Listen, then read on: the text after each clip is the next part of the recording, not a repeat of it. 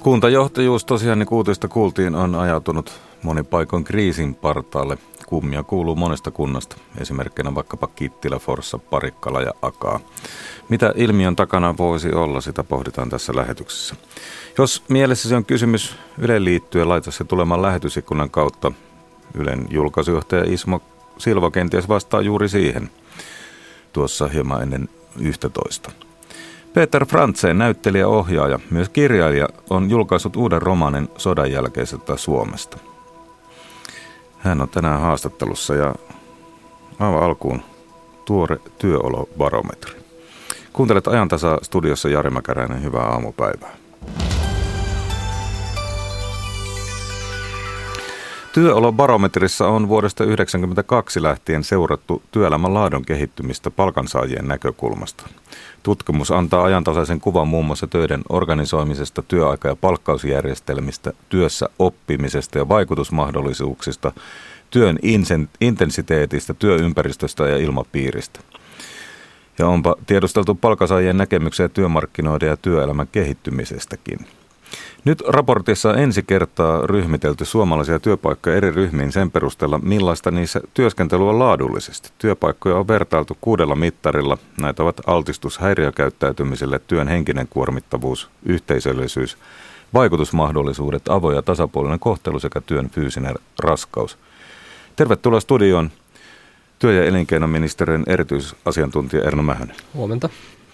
Aloitetaan juuri tästä uudesta osuudesta. Tätähän voi vähän tulkita niin, kuin niin että 23 prosenttia liki neljänne suomalaista saa ilokseen tehdä niin sanottua superduunia. Kyllä, kyllä, näin tosiaan on. Ja ajatus tässä uudessa tarkastelussa olikin tarkastella sitä, että kun jaetaan suomalaiset työt erilaisiin ryhmiin, niin sitten voidaan katsoa sitä, että no millainen porukka sitten tekee vaikka nyt näitä superduuneja, jotka ovat laadullisesti erittäin hyviä. Kaikilla näillä kuudella mittarilla nämä superduunit päihittävät nämä muut, muut ryhmät, eli ne on oikeastaan sellaisia työpaikkoja, joissa työelämä on kaikin puolin laadullisesti erittäin, erittäin hyvää. No millaisia aloja nämä no, on tyypillisiä? Näissä niin kuin on aika paljon alakohtaista jakautumista. On muutamia sellaisia tyypillisiä ammattiryhmiä, joista nyt voi mainita niin, että he aika usein osuvat tähän. Siellä oli aika paljon aineenopettajia, myöskin korkeakoulujen opettajia siellä oli aika paljon. Sitten, sitten ö, yksityisen sektorin johtohenkilöstöä ja sitten erilaisten näiden niin kuin teknisempien alojen, siis systeemityön erityisasiantuntijoita, teknisten alojen ja kaupallisten alojen erityisasiantuntijoita siellä on aika paljon. Mutta kuten näissä kaikissa ryhmissä, niin ammattipohjainen jakauma on hirvittävän laaja. Siellä on hirvittävä määrä erilaisia ammatteja, erilaisia, erilaisia ihmisiä. Mutta nämä ihmiset, jo kun luettelet vähän noita ammattiakin, niin todennäköisemmin saa aika paljon vaikuttaa siihen oman työn sisältöön, ja sehän on Kyllä. kaikissa tutkimuksissa aika tärkeä juttu. Kyllä, ja se niin kuin näkyy yhtenä tekijänä näissä, näissä niin sanotussa superduunessa, että vaikutusmahdollisuudet on, on hyvin korkeat. Se on kyllä yksi hyvin, hyvin keskeinen, keskeinen tekijä. Sitten teillä on tosiaan muita luokkia, vaativat, mutta laadukkaat työt, raskaat perusduunit, kevyet, mutta sosiaalisesti epätyydyttävät työt ja lopuksi ongelmatyöpaikat. Nimet jo oikeastaan kuvaa melko hyvin. Miten, mitä näet, Erno, että yhdistää näitä ongelmatyöpaikkoja? No nämä ongelmatyöpaikathan on sellaisia, jossa oikeastaan laadullisesti juuri mikään osa-alue ei oikein ole kovin hyvin, että ainoastaan ne eivät ole henkisesti kovinkaan kuormittavia. Ne on todennäköisesti sellaisia aika suorittavia, melko yksinkertaisia töitä, niissä... Siivoja. no mahdollisesti siivoja, pikaruokatyöntekijä, tämän tyyppisiä työpaikkoja, töitä, mutta niissä on aika hyvin heikko yhteisöllisyys, vähän vaikutusmahdollisuuksia, ihmiset eivät koe, että heitä kohdellaan avoimesti ja tasapuolisesti, ja työ on myös fyysisesti raskasta, sekä on korkea alttius häiriökäyttäytymiselle joko asiakkaiden tai, tai sitten ympäristön taholta niin näissä niin kuin yhdistyy oikeastaan aika pitkälti ne kaikki työelämän ongelma, ongelmatekijät. Onneksi tosin tämä ongelma, ongelmatyöt, ongelmatyöpaikat on kaikista pienin ryhmä näistä vähiten. Et Suomessa on sikäli aika hyvä työelämä. On, ja kyllä se näkyy kansainvälisessä vertailussa myös itse asiassa niin kuin Euroopan työolotutkimus, jossa katsotaan työelämää kaikissa Euroopan maissa, niin siellä, siellä heillä on tehnyt itse asiassa tämmöisen vastaavanlaisen luokittelun, ja se heidän, se mitä he luokittelevat tällaisiksi niin kuin näiksi ongelmatyöpaikoiksi, niin niitä oli Suome, Suomessa ainoastaan 3 prosenttia prosenttia tässä niin kuin eurooppalaisessa luokituksessa. Tämä meidän luokitus on kansallinen luokitus ja meillä on vähän niin kuin lavempi, lavempi skaala siinä, mutta niin kuin eurooppalaisessa mielessä sellaisia oikeasti ikäviä työpaikkoja on Suomessa tosi vähän. No näetkö, että työpaikalla kuitenkin riski jakautua hyviin ja huonoihin? Sitten työnantajalle aloilla, joilla on työvoimapula, niin se, että on hyvä työpaikka ja siellä viihdytään, se on totta kai kilpailuetu. Tämä niin kuin työelämän tutkimuksessa on ollut tämä keskustelu hyvin pitkään siitä, että polarisoituuko työelämä.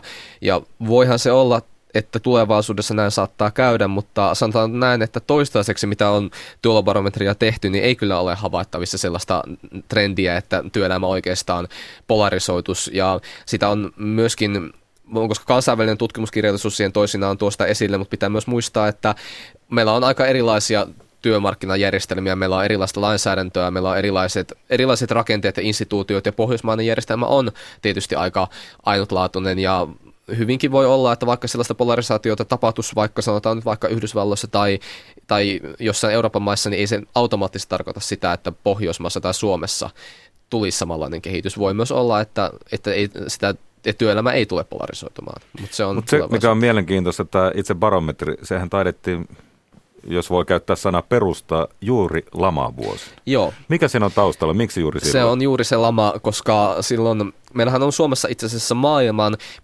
pitkäaikaisin yhdenmukainen työolojen seuranta, se on tilastokeskuksen työolotutkimus, sitä on tehty 70-luvusta alkaen, ja se on itse asiassa maailman ensimmäinen yhtäjaksoinen työolojen seurantaväline, mutta sitten laman aikaan äh, tajuttiin, että kun tätä työolotutkimusta tehdään vaan harvakseltaan noin viiden vuoden välein, niin tajuttiin, että se on, niin kuin, se on liian harvoin, jos tulee tänne yksittäinen shokki, kuten vaikka yhdessä tullut lama, niin sitten meillä ei olekaan ajantasasta tietoa, mitä työelämällä on tapahtunut, niin sen rinnalle tuotiin tällainen niin kuin nopeampi työkalu, vuosittainen työolobarometri, joka antaa sellaisen niin kuin vuosittaisen kuvan siitä, että missä työelämässä mennään. Jos tulee jotain äkillisiä muutoksia, niin työolobarometrilla pystytään niin kuin havaitsemaan ne nopeammin kuin se, että odotellaan viisi vuotta seuraavaa työolotutkimusta.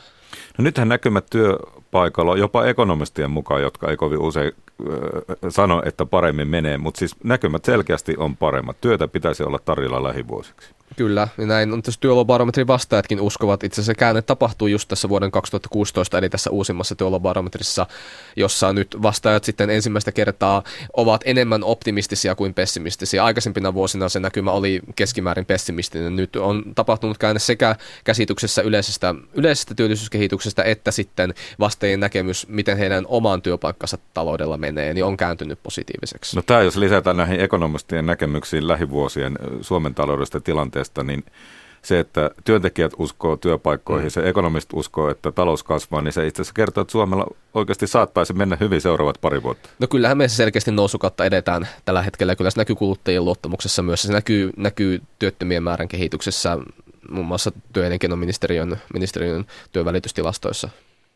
No, Näkyykö tuosta sitten tämmöisiä uhkia, mistä on puhuttu vaikkapa robotisaatio?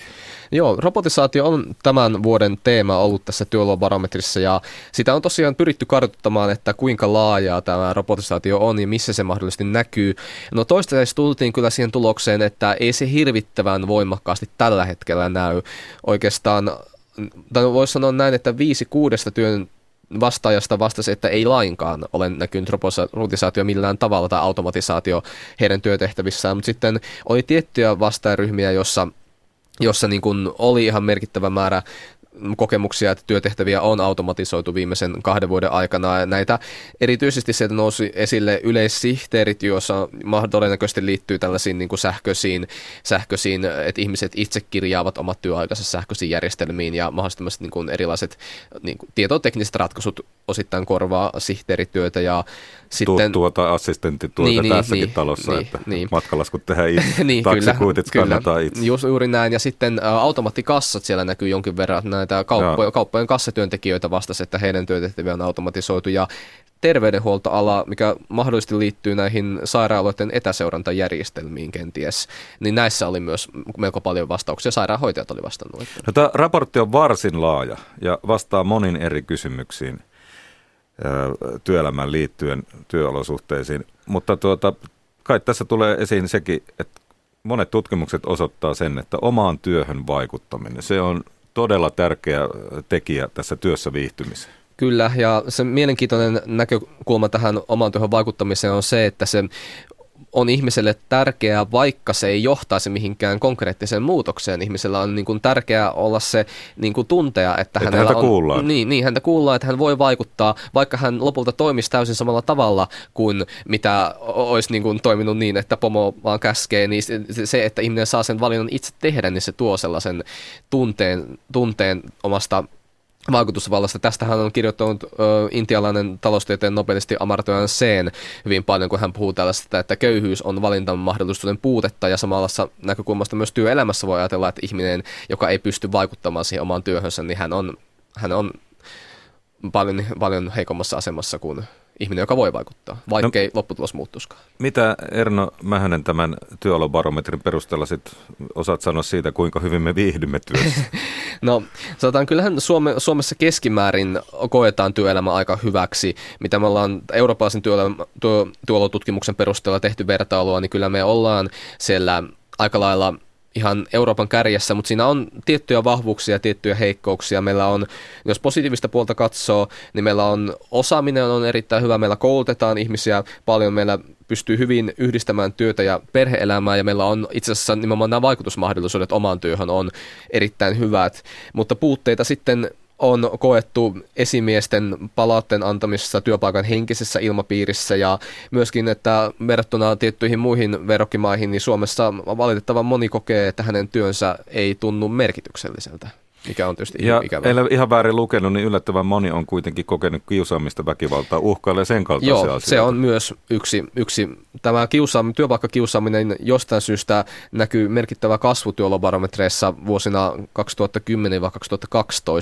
Se on nyt vähän epäselvää, että minkä takia näinä vuosina mahdollisesti tämä niin kuin jotenkin laman jälkiseuraukset saattoi vaikuttaa siihen, että mutta se kasvu silloin näinä vuosina oli selkeä, se näkyy kaikessa, se näkyy ö, niin kuin työ, kavereiden taholta tulevana kiusaamisena, esimiesten kiusaamisena, asiakkaiden taholta tulevana kiusaamisena. Näissä kaikissa näkyy, näkyy tämmöinen selkeä kasvu tuossa.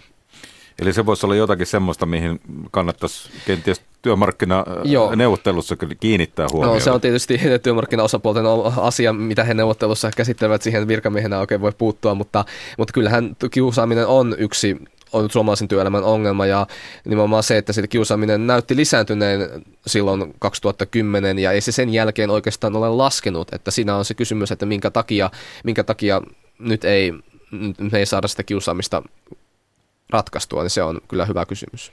Mutta voiko sanoa, kuten eräs jalkapallovalmentaja aikanaan sanoi meidän maajoukkueesta, että eteenpäin on menty? Oh, joo, siis monessa asiassa on toki menty eteenpäin ja esimerkiksi ä, työntekijöiden kokemus avoimesta ja tasapuolista kohtelusta on kyllä parantunut selvästi viime vuosina. Että kyllä tässä huomataan, että että asiat, asiat tosiaan muuttuu ja ei nyt missään mielessä vaikka nyt on ongelmia, vaikka työpaikkakiusaaminen, niin ei kuitenkaan voida kategorisesti ajatella, että suomalainen työelämä olisi mitenkään huonontunut. Kyllä se kokonaisuudessaan on pysynyt varsin hyvänä ja vakaana, ei siellä mitään suuria, suuria muutoksia ole tapahtunut jonkin verran. Joissa asioissa on menty pikkusen parempaan päin, sitten on ollut joitain asioita, joissa vähän paljon heikompaan päin, mutta aika lailla se on pysynyt kuitenkin keskimäärin vakana. Kiitoksia työ- ja elinkeinoministeriön erityisasiantuntija Erno Mähänen. Kiitos. Tämä on ajan tasa. Sitten puhutaan kuntajohtajan asiasta. Siellä voisi työolobarometri näyttää vähän huonompia merkkejä kuin tavallisilla työntekijöillä. Nimittäin tuleva sote- ja maakuntauudistus, se totta kai vaikuttaa järisyttävästi kuntien tehtäviin. Budjetit pienevät ja suuri osa tehtävistä katoaa soten myötä maakuntiin. Kuntajohtajuus on ajanut monin paikoin kriisin partaalle. Kummia kuuluu monesta kunnasta esimerkkinä vaikkapa Kittilä, Forssa, Parikkala ja Aka. Kuntaliiton tutkimus- ja kehitysjohtaja hallintotieteiden tohtori Jenni Airaksenen sanoi, että kuntajohtajan työssä pelkkä asiantuntemus ei enää riitä. Työssä korostuvat entistä enemmän ristiriitojen lievittäminen ja kyky koota ihmisiä pulmien ratkaisemiseen. Seija Vaarakumpu haastattelee. Jo vuosia on ollut tiedossa, että hyvistä kunnanjohtajista alkaa olla pula. Tehtäviin ei ole oikein löytynyt priimahakijoita ja tehtävien hoidossa on monissa kunnissa ollut suuria ongelmia. Mitä kuntajohtajuudelle on tapahtunut? No tätä voidaan tietenkin katsoa hirvittävän monesta näkökulmasta ja, ja sitten mä aina haluaisin vähän niin kuin haastaa myös sitä näkökulmaa, että ei ole löytynyt priimahakijoita. Ehkä tavallaan myös se ajattelu siitä priimahakijuudesta on meillä jotenkin ehkä hiukan tässä nykytilanteessa vääristynyt. Edelleen on kuntia, joihin on todella hyviä hakijoita, jopa pieniä kuntia, joihin, joihin haetaan, haetaan kovillakin, kovillakin meriteillä. Mutta iso kysymys on kyllä se, mikä tuossa nostitkin, tämä kuntajohtamisen tuulisuus. Meillä on niin kuin aika karuja, karuja tässä viime vuosina, karuja tapauksia siitä, että, että minkälaisiin kriiseihin kunnissa niin kuin sisäisesti on ajauduttu politiikan ja, ja hallinnon välillä. Ja se on kyllä niin kuin yksi iso tekijä, joka, joka tulee tulevaisuudessakin vaikuttamaan siihen, että mikä meidän kuntien toimintakyky on. Eli, eli jos nyt puhutaan siitä, että mitä kuntajohtajuudessa on viimeisten 50 vuoden aikana tapahtunut, niin, niin kriisiytyminen politiikan ja hallinnon välillä. Mitä se tarkoittaa? No se tarkoittaa sitä, että, että on nähtävissä ollut tässä nimenomaan 5-10 vuoden aikana tämmöinen vahva politiikan pirstoutuminen, joka, joka on tavallaan purkanut ne vanhat eliitit ja, ja semmoiset vanhat valtajärjestykset on järisseet, mikä on johtanut siihen, että, että siitä on tullut hiukan ristiriitaisempaa ja ehkä niin kuin, niin kuin kärjekkäämpää siitä paikallisen politiikan tekemisestä. Ja, ja se on niin kuin kuntajohtajuuden kannalta tietenkin hankalaa sen takia, että kuntajohtajahan joutuu joka valtuustokausi hakemaan kannuksensa uudestaan. Hän, hänellä on neljä vuotta aikaa tehdä töitä luottamushenkilöiden kanssa ja sitten vaalien jälkeen hänellä on uudet luottamushenkilöt, joiden kanssa hän joutuu jälleen aloittamaan sen kaiken alusta.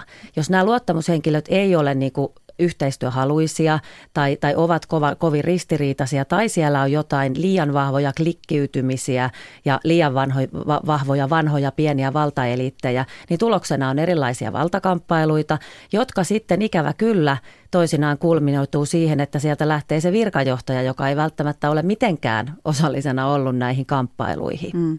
Eli kyse on siitä, että minkälaiset mahdollisuudet kunnanjohtajalla on nykyään käyttää valtaa, eli tehdä omia ratkaisuja käytännössä. Minuakin lähestyi yksi kunnanjohtaja kuultuaan tästä aiheesta ja hän sanoi, että kunnanjohtajan on voinut erottaa liian helposti suhteessa siihen, minkä verran kunnanjohtajalla, kunnanjohtajalla on mahdollisuus vaikuttaa. No joo, se on, hyvä, se on hyvä näkökulma ja mä ymmärrän tämän kuntajohtajien näkemyksen täydellisesti. Siellä on se sellainen vähän epämääräinen mahdollisuus erottaa kunnanjohtaja luottamuspulan takia. Tosin, tosin se prosessi täytyy kuitenkin olla läpinäkyvä.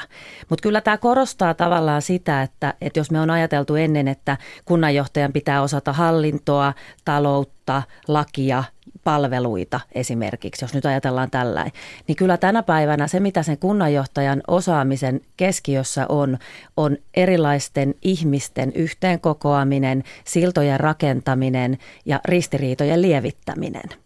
Ja, ja se on tavallaan muuttanut kyllä sitä, sitä kunnan johtajuutta ja myös sitä johtajuusprofiilia hirvittävän paljon. Pelkällä niin kuin asiantuntemuksella asioiden tuntemuksella ei vielä pärjää, vaan pitää olla hyvä kyky viestiä se asiantuntemus eteenpäin ja sitten myös hyvä kyky koota ympäriltään olevia ihmisiä tähän niin kuin pulmien ratkaisuun. Mm. Tämä on sellaisen tuoreen tutkimuksen, jossa olette ollut mukana, niin sen, sen kertomaa, jossa sanotaan, että persoonallisuus ja, ja kunnanjohtajat, a, kunnanjohtajan arvot korostuvat entistä selvemmin. Eli, eli yksilölliset taidot ja kyvyt mitä ne ovat? Tässä no, oli pitkä litania, mitä piti osata hallintoa, taloutta, lakia, palveluja. Strategiaa, ihmissuhteita, mm. kontekstia, verkostoja. Jos ollaan pohjoisessa, niin täytyy ymmärtää sitä arktista aluetta ja suhteita niin kuin, niin kuin ikään kuin sieltä kansallisten rajojenkin yli. Ja tästä tulee se niin kuin tavallaan, että jos me yritetään tiivistää, että mikä siellä kuntajohtajuuden ytimessä on, niin siellä on ää, ymmärrys ja kyky jatkuvaan oppimiseen ja tavallaan taitojen uudelleen suuntaamiseen. Siellä pitää olla niin kuin melko vahvat tiedon käsittelyn taidot, pitää osata, osata ottaa sisään paljon tietoa, poimia sieltä olennaisia asioita ja sitten niin kuin ymmärtää se, että millä foorumeilla, minkälaisessa muodossa sitä tietoa pitää välittää eteenpäin. Kuulostaa toimittajan työltä. Aika paljon. Joo, sit plus sit se pitää vielä viestiä yksinkertaisesti. Mm. Joo, sitten siellä on tämä arvokysymys, mikä, me, mikä, mikä meillä kyllä nousi. Tuossa sä väläyttelit, väläyttelit Kittilää ja Forssaa, Parikkalaa, Akaata, jossa, jossa tota, on erilaisia, hiukan erityyppisiä johtajuus, erilaisia, joo. johtajuuskriisejä. Mutta, mutta kyllä siellä niin kuin aika syvällisesti myös joudutaan pohtimaan sitä, että minkälaisilla arvoilla kuntia johdetaan. Ja mä en puhu nyt pelkästään niin kuin virkajohtajista, vaan myös luottamushenkilöistä. Miksi he ovat sillä paikalla, kun he ovat? Miten he voivat niin kuin ikään kuin eettisesti ja moraalisesti tehdä korkeatasoisia päätöksiä. Niin e, mikään eettinen ohjeistus ei tässä kohtaa riitä, vaan kyllä ihmisellä pitää olla ymmärrys siitä, niin kuin mikä tässä mm. yhteiskunnassa on ikään kuin lähempänä oikeaa ja lähempänä väärää. Mm. Tässä tutkimuksessa sanottiin myös, että ratkaisevaa on, miten kestävä kunnanjohtajan persoona on ottamaan erilaisia takaiskuja vastaan ja selviämään äärimmäisistä stressaavista tilanteista. No tämä kuulostaa siltä, kuin kunnanjohtajuus olisi jokin vaativa survival game tai extreme laji. Onko näin? Kyllä se taitaa aika monessa paikassa olla tämmöistä survival gamea ja extreme urheilua. Se tulee siitä, että, että kunnanjohtajan niin se paikka on hirvittävän monilla erilaisilla rajapinnoilla. Se on yhteydessä suoraan kansalaisiin, yhteydessä suoraan politiikkaan, yhteydessä valtakunnan politiikkaan, yhteydessä elinkeinoelämään. Ja näissä on kaikissa hiukan erilainen, erilainen tavallaan orientaatio siihen yhteistyöhön. Ihan samalla lailla sä et voi omien poliitikkojen kanssa kanssa puhua kuin sitten vaikka, vaikka ministeriössä tai, tai eri, eri foorumeilla. Mm. Tämä kunnanjohtaja, joka otti minun yhteyttä, niin hän viittasi siihen, että paikallinen liike-elämä jyrää epämieluisat kunnanjohtajat jos, jos epämieluisa kunnanjohtaja tekee liike-elämän kannalta jonkun mielestä epäedullisia ratkaisuja, niin, niin saatetaan uhkailla. Onko tämä tuttua kertomaan? On tuttua kertomaan ja tämä on sellainen, mikä meidän täytyy myös niin kuin Kuntaliitossa ottaa, ottaa taas tämä käsittelyyn, että, että miten me voitaisiin tukea niin kuin kunnanjohtajia tässä työssä. Mutta tässä on se, mitä, mitä tuossa, johon sä viittasit, että se on äärimmäisen stressaavaa. Ja tämä on kyllä sellainen juttu, että nyt kun tuossa on muutenkin kuunnellut tätä niin kuin meidän yhteiskunnan yhteiskunnallisten toimijoiden ja päätöksentekijöiden sitä elämää, joka tuntuu olevan niin kuin todella paineistettua. Ja se on jossain määrin riski kun me tiedetään, että, että stressitilanteessa ihmisellä ei aktivoidu niin kuin ne älyllisesti kaikkein korkeimmat prosessit, vaan sieltä lähtee sitten, sitten matelia-aivoista liikkeelle niin kuin erilaisia tapoja toimia. Ja tässä on varmaan sellainen niin kuin tulevaisuudessa sekä kuntajohtamisen että yhteiskunnallisen vaikuttamisen niin kuin pohdinnan paikka, että mitä tämä viestinnän räjähdysmäinen kasvu ja verkostojen räjähdysmäinen kasvu tekee ihmisten kyvylle tehdä analyyttistä päätöksentekoa. Mm. No kun tässä nyt on listattu sitä, sitä ikään kuin maastoa tai katsottu maastoa, missä kunnanjohtaja työtään tekee, niin ähm, miten kunnanjohtajan pestiä voisi tehdä vetovoimaiseksi? Onko esimerkiksi korvaus kohdilla? Se on hyvä kysymys. Varmaan sekin, siitäkin, siitäkin voi keskustella, mutta kyllä mä luulen, että kaikkein huonoiten kuntajohtajuuden maineeseen vaikuttaa nimenomaan tämä niinku ristiriitaisuus politiikan ja hallinnon välillä. Et siinä kohtaa toisinaan paikallispoliitikot ei ymmärrä, että he ampuu itseään polveen, kun he oikein niinku, niinku rajusti julkisuudessa käy oman virkajohtajansa kimppuun.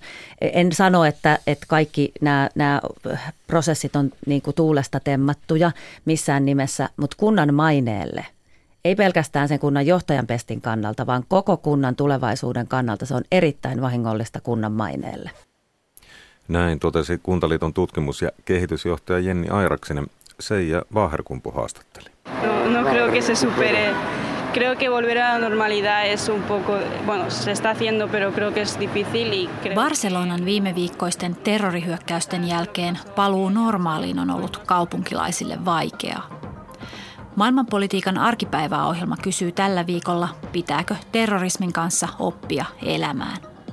Lauantaina kello 14 uutisten jälkeen. Yle. Radio Suomi. Se on kanava Ajan tasa on ohjelman nimi. Kello on 10.27. Tässä lähetyksessä singahdamme 90-luvulle elokuun 97 lopulle, jolloin oli aika tutun kuulosia aiheita, työehtoneuvotteluita, puolueiden kesäkokouksia, budjettia. Ja sitten sen jälkeen tulee Ylen julkaisujohtaja Ismo Silvo studioon. Hän vastaa Yleä koskeviin kysymyksiin, joita muuten voit tuonne meidän lähetysikkunaan laittaa, niin katsotaan sitten, jos ehtii siihen vastata. Ja aivan kohta kuullaan näyttelijäohjaaja, mutta myös kirjailija Peter Frantzenista. Eilen hän julkaisi uuden romaaninsa. Sitä ennen Aki Laine kertoo meille, mitä nyt olisi tarjolla Ylen nettisivulla. Aloitetaan uutisella, joka lienee noin maailmanlaajuisesti ajateltuna tällä hetkellä se, josta eniten puhutaan. Se on varsin tuore, nimittäin elektroniikkajätti Samsungin perijä Li Jong on saanut viiden vuoden tuomion lahjusoikeudenkäynnissä, kertoo uutistoimisto Yonhap.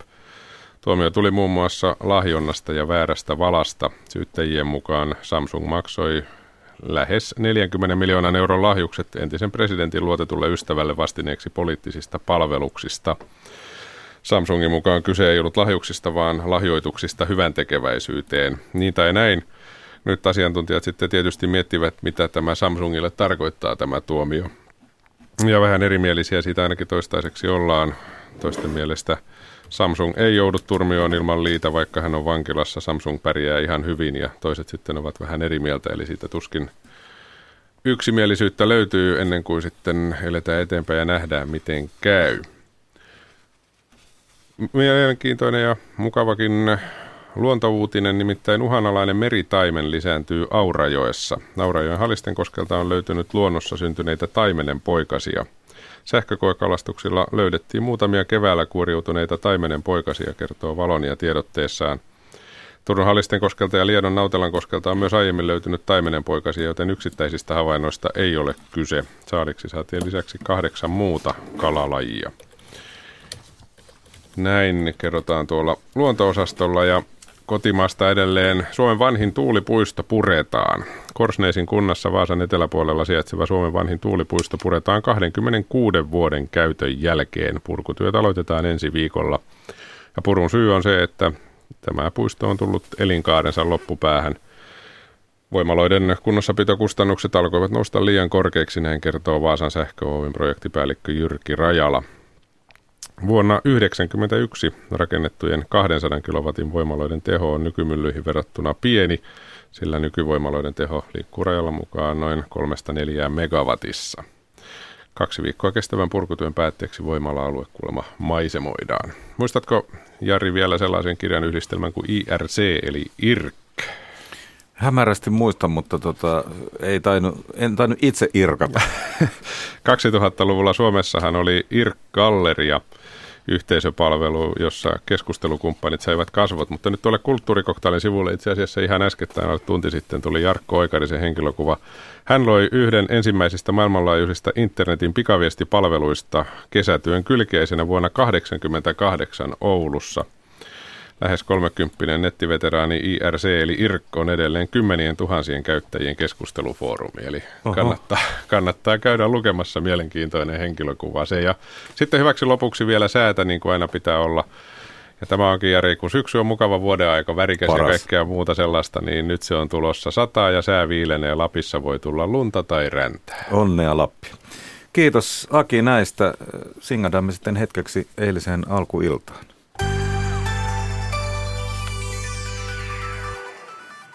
Parhaillaan käynnissä Peter Frantzenin uuden kolmannen romaanin Särkynen pyörän karjatila julkistustilaisuus.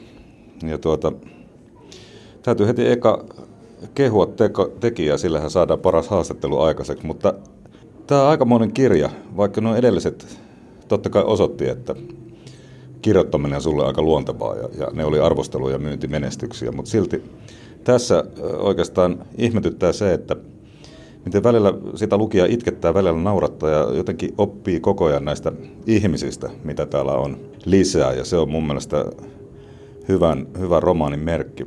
Mutta lähdetään, Peter, liikkeelle siitä, että miten se törmäsi tähän särkyneen pyörän karjatilaan ensimmäistä kertaa? Tämä nimitys oikeastaan, tämä nimi tulee, tulee oikeastaan meidän sukukroniikasta.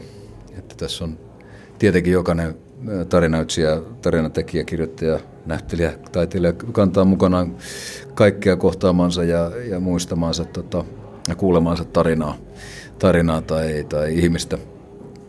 Ja sitten tämä nimi tulee oikeastaan siitä, mutta tämä tarinan, tarinan tota, kipinä oikeastaan lähti mun, mun äidiltä, joka kertoi yhden, yhden yksittäistapauksen jostakin sukujuhlista. Ja sitten mä ajattelin, että tämmöinen, tämmöinen kauttinen sukujuhla sukuilla ympärillä vois, voi, voi tehdä vaikka mitä, voi tehdä niin kuin vakavista asioista hyvinkin vakavaa tarinaa, mutta, mutta mä halusin käsitellä tätä, tätä itse asiassa aika vakava, vakavia, vakavia, vakavia tarinoita sisältävän, sisältävän romaanin humoristisella otteella.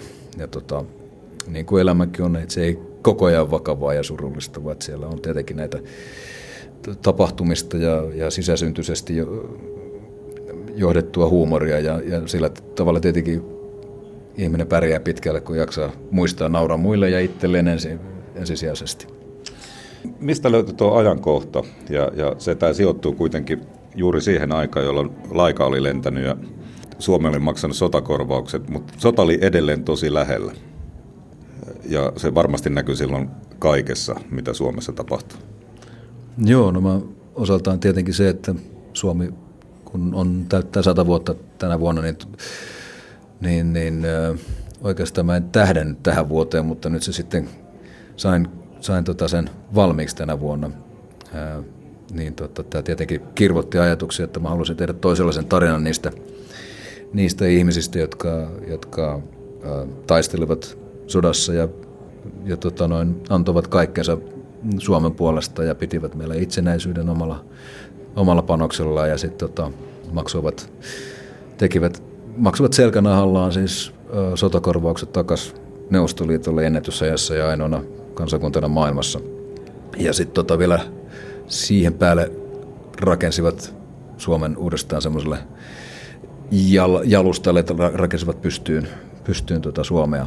Ja, ja sitten kun tämä oli, tää oli tehty, niin mun mielikuvituksessa heillä oli ensimmäistä kertaa vapaata tähän tämän kirjan tapahtumien aikaan. Ja tämä nyt sijoittui yhteen vuorokauteen vaan tämä tarina, mutta, mutta tämän tarinan aikana käy ilmi kaikkien näiden, näiden ihmisten vuosien työn niin kuin, omalta, tavallaan, omalta tavalla väsymys, mutta myös se sinnikkyys, millä se työ on tehty ja, ja se, että miten tulevia sukupolvia yritetään pitää niin kuin kasassa ja ko, ko, tehdä heistä ehkä voimakkaita ihmisiä myöskin, mutta tota, tämä kertoo oikeastaan heidän, heidän tota noin niin, elämän taistelustaan, mutta toivottavasti ihmisten mielestä lämpimän humoristisella otteella.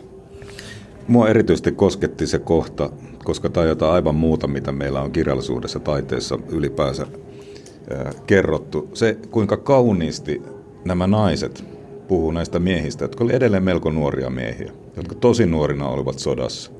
Ja ne oli fyysisesti vammautuneita osa, osa varmasti kaikki jollakin tapaa henkisesti. Mutta kun kauniisti nämä sun kirjan naispäähenkilöt puhuu niistä omista miehistään, jotenkin siihen tapaan, että semmoisia on kaikki, mutta ei ne sille mitään voinut. Ja niin kuin tällä tavalla. Se oli mun mielestä erityisen koskettavaa. Mistä se ajatus kimpos? No jo, tietenkin joissakin perheyhteisöissä ja suvuissa perheissä, niin se ei ehkä ole näin, mutta aika, aika kiva ajatus olisi, jos, jos tota, se, olisi, se olisi mahdollista, että, että nähdään niiden vikojenkin taakse ja niiden, niiden syitten lähtökohtiin ja semmoiseen, että sitä ymmärrystä, ymmärryksen ääntä ja sydäntä pitäisi meiltä kaikilta edelleenkin löytyä, että se ei, se ei tietenkään sen, sen ymmärryksen etsimistä, niin sitähän ei kannata koskaan lopettaa ja avoimuuden ikään kuin avoimesti ympärilleen näkemisen taitoa ei kannata koskaan niin kuin haudata, vaan että koko ajan se, se pitää meidät inhimillisinä ja moraalisesti jollakin tavalla järjissämme. Tietenkin nämä jotenkin nais, naishenkilöt on mulle ollut aina, aina läheisiä, läheisiä ja tota, mutta kyllä nämä, nämä, mun mielestä nämä mieshahmot kanssa näkee naisissa, naisissansa aika, aika paljon hyvää ja ne ymmärtää myös omalla, omalta kohdaltaan sitä, että miksi ne naiset jaksaa niitä, niitä tota, miehiä oma, omissa tota, vajavaisuuksissaan. Että se, on, se on kauhun tasapainoa kai siinä on etsinyt jo. Tuota, mä oon syntynyt 60-luvulla, sä just, just, tai ehdit syntyä jo 70-luvun puolella, eikö niin? Mutta jos ajatellaan, niin eh, silloin sodasta oli kulunut saman verran kuin nyt vuodesta vuoteen 1991, että oli se sinunkin syntyessä itse asiassa aika lähellä vielä ja varmaan jotenkin olet sen lapsena huomannut, että täällä on ihmisiä, jonka kohtalo on ollut vähän toinen. Joo, kyllä tietenkin. Mä asun mun isovanhempien kanssa hyvin paljon ja ja heiltä tietenkin toivon mukaan ammentanut jotakin semmoista pysyvää viisautta, mikä, mikä niin kuin ehkä jossain vaiheessa sitten näyttäytyy jonkunlaisena elämänkokemuksena tai ymmärryksenä, että olen, että olen kuunnellut mun isovanhempien tarinoita ja olen kuunnellut heidän ajatuksia ja, ja tietenkin ne maailma muuttuu ja, ja totta, tietenkin ajatukset sitä myötä, mutta, mutta mitä enemmän sitä maailmaa ymmärtää, sitä, sitä tota, helpompi on suhteuttaa itsensä tähän päivään. Ainakin mä koen sen niin, että, että, että, tota, että, että kyllä, kyllä mä olen hyvin, hyvin tunnen olevani kiitollinen isovanhemmilleni mun kasvatuksesta ja, ja vastuunotosta ja siitä myös, että, että minkä he ovat niin Suomelle tehneet. Miten ja missä tämä kirja syntyi, kun sulla tuossa on ollut aika paljon myös ikään kuin kansainvälistä toimintaa. Taitaa nytkin olla tuo komeparta, olisiko se viikinkiparta perua? Joo, kyllä se karva, karvaturri naamassa siitä kieli. Että tota, e, joo, että mä oon, mä oon kirjoittanut tuota kirjaa siellä Irlannissa, missä me kuvataan, kuvataan sitä Vikings, viikinkisarjaa ja, ja tota, sitten mä oon tehnyt osaksi, osaksi tuolla Ranskassa kotona osaksi, oikeastaan suurimmaksi osaksi semmoisia tiivi, tiiviitä, tiiviitä ja rutiininomaisia ryppäitä, työryppäitä, niin mä oon saanut tehtyä siellä sitten kotona.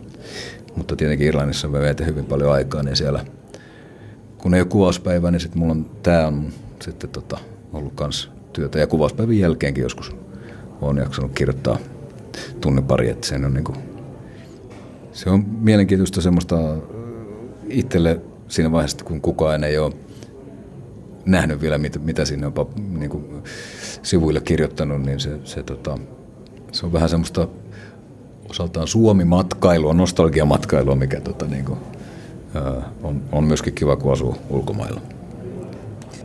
Mitäs Peter Frantzen sulle tapahtuu seuraavaksi? No, tässä näyttää, että toi viikinki jatkuu ilmeisesti. Ja tota, sitten, sitten tota niin, ää, tässä yritän, yritän saada oman suomalaisen tuotantoyhtiöni, elokuvatuotantoyhtiöni kautta tehtyä elokuvaa. Eli mulla on pari käsikirjoitusta hyvässä kunnossa ja koitetaan etsiä rahoitusta näille, näille elokuvahankkeille. Ja toivon muassa olisi, olisi tuleva, lähitulevaisuudessa saada ohjata seuraava elokuva ja, ja tota, kirjoittaa lisää näitä tarinoita. Et se, se, on, se on se mun lähitulevaisuus. Joo. No se on hyvä, koska me sun kirjojen ystävät, niin kun kuunneltiin tuota aikomusta litania duuneja, niin saattoi tulla vähän huoli mieleen, että milloin silloin aikaa sitten enää kirjoittaa. Joo, no, tähän, tähän mennessä on jaksanut tehdä niin kaiken näköisiä mielekkäitä asioita päällekkäin ja kirjo, kirjoittaminen on ehdottomasti yksi hyvin mielekäs asia mulle, että sitä mä, kun tähän on päässyt tällä tavalla käsiksi ja, ja, ja tekee sitä mielellään ja, ja hauska, että, että ihmiset lukevat ja, ja tota, pystyvät samastumaan näihin tarinoihin ja sen henkilöihin, niin, niin tota, se tietenkin kannustaa tekemään lisää näitä pöhköjä tai vähemmän pöhköjä tarinoita, joissa kumminkin toivoisi tuntuva joku sydän ja sydämen ja tota, lämmön ja jonkun asian tyngen. Että, että se, on, se on hyvin inspiroivaa.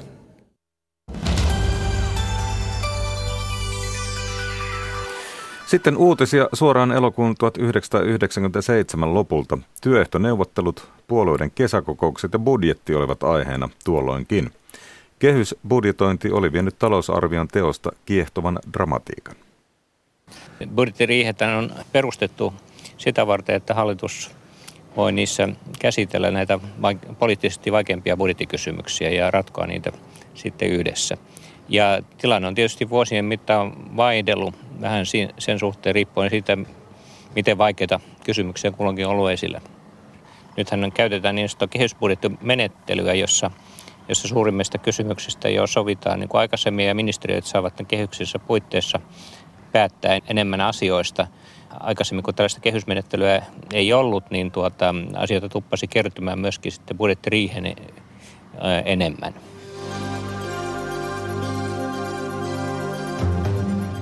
Tänään olivat kaikkien palkansaajien keskusjärjestöjen johtajat liikkeellä ja viesti oli kaikilla samanlainen. Ensin haukuttiin budjettia, sitten ryhdyttiin rakentamaan uutta tulosopua. Toimihenkilökeskusjärjestö STTK astui askeleen SAK suuntaan. Nyt myös puheenjohtaja Esa Svaajun kaipaili Lauri Ihalaisen tapaan suurempaa painoa palkankorotuksille kuin ennen. Svaajungin mukaan yrityksillä on nyt palkankorotusvaraa ja pörssiyritysten kannattavuus alkaa olla paremmassa kunnossa kuin koskaan edes 80-luvulla. Svajun kuitenkin korostaa, että verojenkin on tultava alaspäin, mutta palkankorotukset näyttävät olevan nyt ykkösasia. Tutulta kuulostaa, eikö? Erona nykyiseen on se, että budjetissa puhuttiin markoista ja tupo oli keskitetty – Budjetin laadintaa kuvaili ylijohtaja Reino Jerppe valtion taloudellisesta tutkimuskeskuksesta ja työmarkkinasyksyä esitteli Arto Nieminen. Suoraan uutiskalenterista olivat myös eduskuntaryhmien kesäkokoukset. Hilppa Kimpanpää vieraili Vasemmistoliiton kokouksessa. Vasemmistoliiton puheenjohtaja Klaas Andersson, keskustan puheenjohtaja Esko Aho on tänään sanonut, että Suomen ei pidä olla ainakaan ensimmäisten joukossa, kun mennään emuun. Mitä te vastaatte suurimman oppositiopuolueen puheenjohtajalle? Päätös siitä, että mennäänkö mukaan vai ei ensimmäisten joukossa, se tulisi kyllä tehdä kansallisen sovun merkeissä. Siinä pitää olla mukana ammattiyhdistysliike, työnantajapuoli, suurimmat puolueet, koska se, että tämä vietäisi läpi äänestyspäätöksellä eduskunnassa niukasti, se kyllä sitten petaisi vuosikausiksi eteenpäin kahtia jakoa suomalaiseen yhteiskuntaan. Se on hankala päätös, mutta minun mielestäni vaihtoehdot eivät ole kovin hyvät. DDR ei enää ollut, mutta sen viimeiset johtajat istuivat oikeudessa.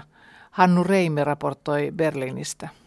Syytteet koskevat moninkertaista tappoa, nimittäin sitä, että DDRn rajavartijat surmasivat ampumalla piikkilankojen ja muurin yli länteen yrittäneitä maansa kansalaisia Itä-Saksan 40-vuotisen olemassaolon aikana. Syyttäjän mukaan rajavartioista kulki suora hierarkinen käskysuhde maan korkeimpaan poliittiseen johtoon, eli hallitsevan puolueen politbyroon.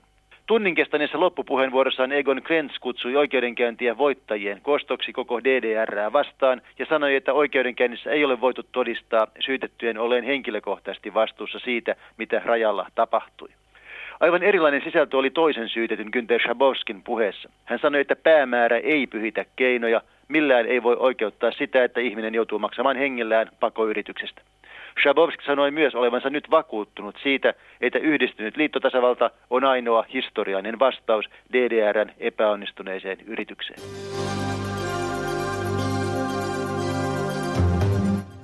Tavallisimmin rajuista rockfestivaaleista on tunnetussa tanskalaisessa Roskilden pikkukaupungissa valmistaudutaan pahimmassa tapauksessa jopa jonkinlaiseen verilöylyyn viikonvaihteessa, kun kansainvälinen kokoelma uusnatseja ottaa marssiakseen kaupungin halki kymmenen vuotta sitten edesmenneen saksalaisen natsihahmon Rudolf Hessin muistoksi.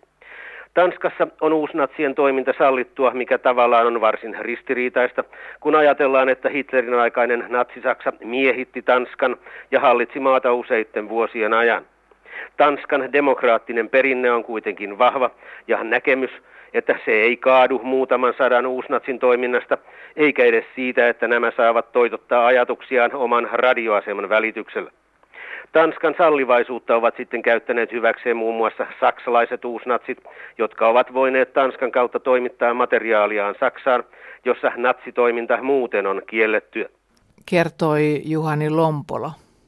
Vielä ohjeita metsään. Nämä ovat edelleen voimassa. Luontoliiton projektisihteeri Riku Lumiaro neuvoo.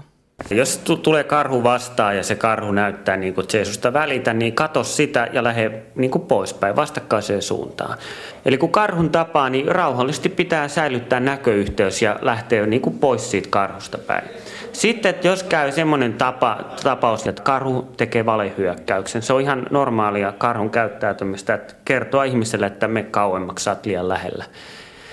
Niin tota, silloin vaan kannattaa pysyä rauhallisempana, rauhallisena ja poistua takaviistoon.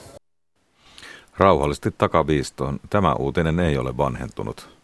En tiedä, ovatko nuo muutkaan. Ainakaan aiheet olivat kovin tuttu. Uutiskatsauksen 20 vuoden takaa toimitti Katariina Lahtonen. Sitten puhumme Radio Suomessa Suomen radion asemaa. Matti Ylänen tuli niistä kertoa tätä elokuun viimeistä viikonloppua odotellaan tuolla länsirannikolla. Voisi verrata jopa niin kuin ehkä joulun tai juhannusjuhliin, sillä venetsialaisviikonloppu on nyt alkamassa ja me päästään Suomen radiossa Kokkolaan, Kokkolaan torille katsoa valmisteluja ja kuulemaan, että miten isosta juhlasta oikeastaan onkin kyse. Se pikkuhiljaa levittäytyy myös tänne muualle Suomeen ja, ja pitkin rannikkoa, mutta kyllä toi Pietarsaari Kokkola, ne käy edelleen semmoista kisaa siitä, että kumpi onkaan se oikea venetsialaiskaupunki. Me valittiin tänään Kokkola ja sinne päästään Suomen radio alkupuolella. Yksi tuttava Kokkolasta kertoi, että se on vähän niin kuin uusi vuosi siinä mielessä, että siellä myydään ainakin yhtä paljon niitä ilotulitteita. Ja jonkun tiedon mukaan jopa enemmän, eli elokuisella taivalla kyllä räiskettä riittää tänä viikonloppuna. Pitäisikö lähteä sittenkin Kokkolaan eikä Sienestä jonnekin ihan muualle päin. Kiitos Matti. Tämä on ajan tasa. Sitten jälleen aika Ylen vastata. Meillä on nyt vastaamassa Ylen julkaisujohtaja Ismo Silva, tervetuloa. Kiitoksia. Kysytään nyt ensin, kun tätä tuolla niin moni on tuolla lähetysikkunassa kysynyt, että tota, ö, vähän eri tavalla muotoiltuna, mutta et, mitä on julkaisujohtajan toimenkuva? Mitä sinä teet? No, jos sen sanoo yksinkertaisesti, niin mun vastuulla on katsoa, että tämä suomenkielinen ohjelmistokokonaisuus radiossa ja televisiossa ja areenassa ja elävissä arkistoissa muodostaa sellaisen kokonaisuuden, jota, jota laki meiltä edellyttää ja Yleisradion tehtävä edellyttää. Toisin sanoen minä vastaan radiokanavien ohjelmistoista, televisiokanavien ohjelmistoista, Yle Areenasta, elävästä arkistosta ja siitä kokonaistarjonnasta. Meillä on sitten sisältöyksiköitä, jotka tekevät niitä sisältöjä, niin kuin uutisyksikkö tai draamayksikkö.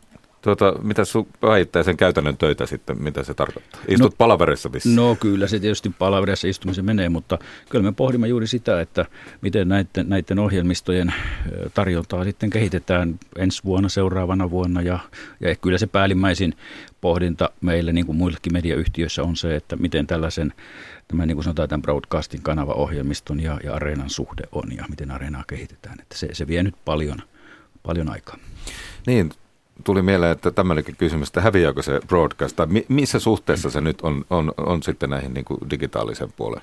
No kyllähän, äh, jos sitä suhdelukua katsotaan siihen, sen suhteen, että miten ihmiset käyttävät aikaa näiden kanavien kuunteleen tai, tai katselemiseen ja sitten verkosta ohjelmien katsomiseen tai kuuntelemiseen, niin onhan se suhde tode, tosi paljon vielä näiden kanavien puolella. Sanotaan, että vaikka ajankäytössä ehkä yhden suhde yhdeksää, eli kymmenen kertaa enemmän suurin Mutta se koko ajan nousee se, koko ajan se nousee ja, ja, sitten täytyy ottaa huomioon se, että on, on, tämä on tällainen yleisluku. Ja sitten on sellaisia yleis yleisöryhmiä, tyypillisimmin hiukan niin kuin nuoremmasta päästä, 2-30, 40 joissa sitten, jotka enää hyvin vähän kuluttavat kanavaohjelmistoja, mutta erittäin paljon sitten areenan ja, ja muiden tällaisten verkkopalveluiden kautta. Maailma muuttuu sinne suuntaan, se on ihan selvä. Niin ja esimerkiksi teinit ei taida enää katsoa telkkari ollenkaan sen perinteisen televisiolaatikon kautta, mutta katsoo silti telkkariohjelmia. Kyllä, kyllä. Se, se ihan faktisesti se ei pidä paikkaa ei ollenkaan. Että kyllä hekin jonkun verran katsovat joitakin, joitakin Suurtapahtumia. Ohjelmia. Suurtapahtumia kyllä ja, ja sitten jota, jos heitä kovin paljon kiinnostaa, meillä on, on sellaisiakin ollut, ja, ja, mutta kyllä se verkkoon siirtyy. Tuota, Tämä Areena on muuttumassa, mutta ensin Areena on tämmöinen mielenkiintoinen juttu, että huomasin, että tuolla Turun Sanomissa tuota, siellä ihmeteltiin, että minkä takia siellä on tämmöisiä vanhoja ohjelmia, niin kuin rintamäkeläiset mm. esillä. Ja tota, monet meistä kyllä ihan rakastaa, että ne on siellä No, Mutta tota, miksi siellä on aika paljon tätä meidän vanhempaa ohjelmaa? No se, se on nyt hyvä tyypillinen esimerkki siitä, missä Areena voi paljon paremmin palvella kuin, kuin nämä, nämä peruskanavat. Ensinnäkin siis on, olemme tehneet 11 tekijänoikeusjärjestön kanssa sopimuksen siitä, että, että voimme oikeudellisesti käyttää näitä vanhoja draamoja. Niin ennenhän itkettiin sitä, että miksi niitä ei näytetä, niin, syy oli juuri nämä tekijänoikeudet. tekijänoikeudet. Ja nyt on sovittu, että niitä voidaan sinne käyttää. Käytännössä, käytännössä voidaan, voidaan sinne siis laittaa kaikki meidän vanhat, ei nyt ihan näitä viime vuosien vanhoja, mutta muutama vuoden takaiset ja, ja, ja siitä eteenpäin historiaan. Ja, ja sehän on tyypillistä, siellähän on siis satoja, ellei tuhansia tunteja sitten käytettävissä. Ei semmoista määrää voida ensinkään laittaa mihinkään televisioon. Ja sitten se ideahan on se, että ne on siellä saatavilla. Ei kerran johonkin lähetysaikaa torstai-iltana tai lauantai-iltana, vaan, vaan ne ovat siellä sitten pitkän aikaa, että voi itse katsoa tai kuunnella kuunnelmia, koska haluaa. Että se on tyypillisesti sitten tällaisen verkkopalvelun käyttöä. Ja, ja, ja kyllähän tässä edelleenkin on se, että, että nimenomaan se sopimus mahdollistui sillä, että ne ovat vain siellä areenassa. Et sitten taas, jos me olemme niitä usean kertaa ja, ja pitkän aikaa näyttäneet televisiossa, niin se olisi ollut myöskin kustannuskysymys ja tarkoituksenmukainen sellainen, epätarkoituksenmukainen sellainen. Jos puhutaan areenasta, niin sehän on taas ymmärtääkseni muuttumassa. Ja yksi tämmöinen, mikä meillä uutisoitiin tuossa aikaisemmin tänä vuonna, että, että liittyen Euroopan unionin eikö niin, päätöksiin, niin, niin sit, mitä monet on toi, toi, toivoneet, että näitä areenan tarjontaa voisi sitten siellä vaikkapa tota Espanjan matkalla Juuri näin. Katso. Siis tämä Euroopan päätös on se, että, että kansalaiset voisivat nähdä niitä oman maansa ohjelmia rajoituksetta Euroopan unionin alueella, ja tämä mahdollistuu nyt sitten ensi vuoden puolella. Tämäkin liittyy juuri näihin tekijänoikeuspäätöksiin, ja näinpä Areenaankin tulee se mahdollisuus, että, että ulkomailla sitä kuluttava, katsova tai kuunteleva saa saman lähetyksen ja, ja tarjonnan kuin tämä kotimaassakin. Mutta täytyy tunnistautua suomalaiseksi. Eli se, se, se mahdollistuu sitten Areena-tunnuksen käytön kautta. Nythän on niin, että meidän täytyy karsia juuri näistä esitysoikeudellisista syistä paljon kansainvälisiä ohjelmia sieltä pois. Urheilua ei siellä näe, koska ne ostetaan ne oikeudet Suomeen ja, ja näin, Mut, mutta jatkossa tämä on mahdollista. Tämä avautuu täl, näin ensi talvena, ihan tarkkaa päivämäärää en pysty sanomaan, mutta talven aikana. Mitä muuta muutoksia on tulossa Areenaan, niin kuin ainakin ne radion kuuntelijana?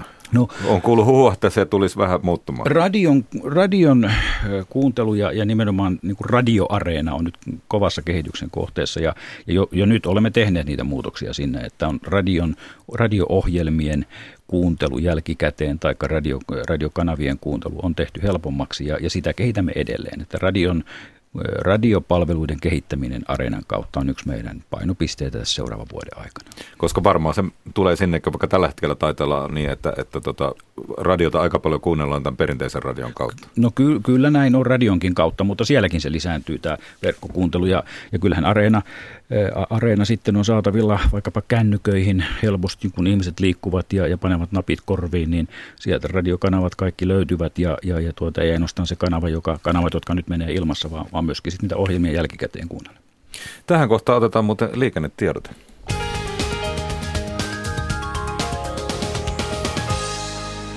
Liikennetiedote tielle 815 Ouluun. Siellä on tapahtunut onnettomuus Maikkulan ja lentoaseman välillä. Paikalliset tietävät varmasti Limingan tie ja lentokentän tien risteyksen. Tie 815 Oulussa onnettomuus, onnettomuuspaikan pelastus- ja raivaustyöt ovat käynnissä.